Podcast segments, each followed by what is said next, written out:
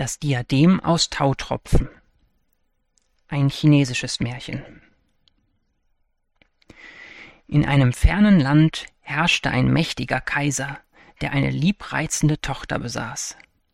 Weit und breit erzählten die Leute von ihrer Schönheit, aber zugleich verbreiteten sich auch Berichte über ihren Stolz und ihre Eitelkeit. Sie trug nur die allerfeinsten Gewänder aus Brokat, mit Perlen und Edelsteinen bestickt. Juweliere aus aller Welt legten ihr die seltensten Schmuckstücke zu Füßen.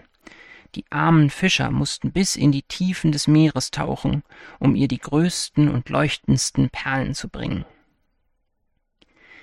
Eines Nachts, als die Prinzessin vor Sehnsucht nach neuen Juwelen nicht schlafen konnte, lief sie barfuß aus dem Palast hinaus und spazierte beim Morgengrauen durch den kaiserlichen Garten.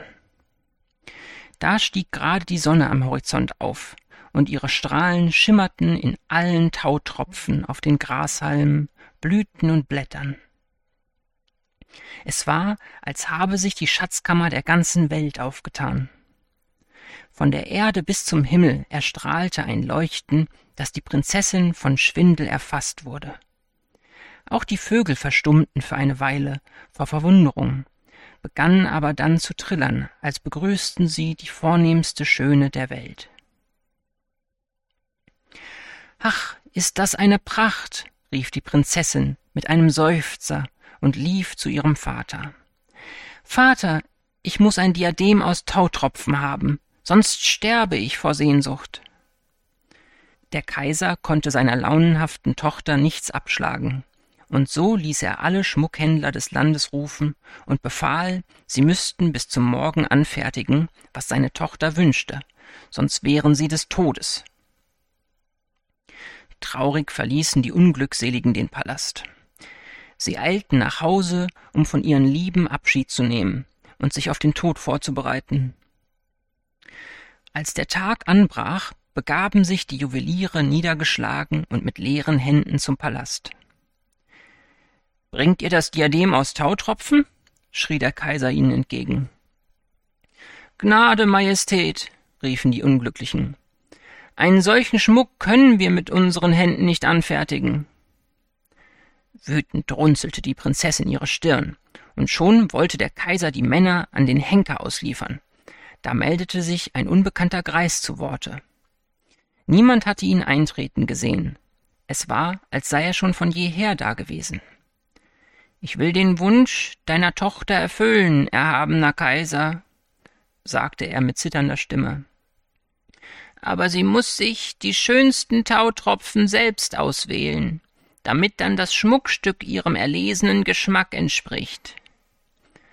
Begeistert von diesen Worten lief die Prinzessin in den Garten hinaus, um die schönsten und leuchtendsten Tropfen auszuwählen. Doch kaum hatte sie eines der Tröpfchen berührt, verflüchtigte es sich zwischen ihren Fingern und erlosch wie die ausgeblasene Flamme einer Kerze. Vergebens bemühte sich das stolze Mädchen, umsonst durchquerte es den ganzen Garten, beugte sich zu jedem Blatt hinab, ihre Hände blieben leer. Die eitle Schöne begann bitterlich zu weinen. Da sah sie am Ende des Gartens den alten Mann stehen, mit einem geheimnisvollen Lächeln auf den Lippen. Beeile dich, Prinzessin, mit den Tautropfen, damit ich mich ans Werk machen kann. Ich kann die Tautropfen nicht einsammeln. Kaum berühre ich sie, zerfließen sie mir unter den Händen, klagte die Prinzessin. Der Greis wurde ernst und sagte streng Also kehre in den Palast zurück und ersuche deinen Vater, er solle dich köpfen lassen, denn du hast nicht einmal halb so viel geleistet wie jene, die du töten lassen willst. Da errötete die Prinzessin vor Scham, und je röter und röter sie wurde, umso mehr verblasste der Alte. Ich will kein Diadem aus Tautropfen mehr. Ich war wirklich dumm, rief die Prinzessin. Da lächelte der Alte wieder freundlich, streichelte ihr die Haare und verschwand.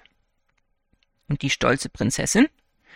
Sie war nicht mehr hochmütig, und ihre Eitelkeit hatte sich verflüchtigt wie die Tautropfen im Sonnenschein.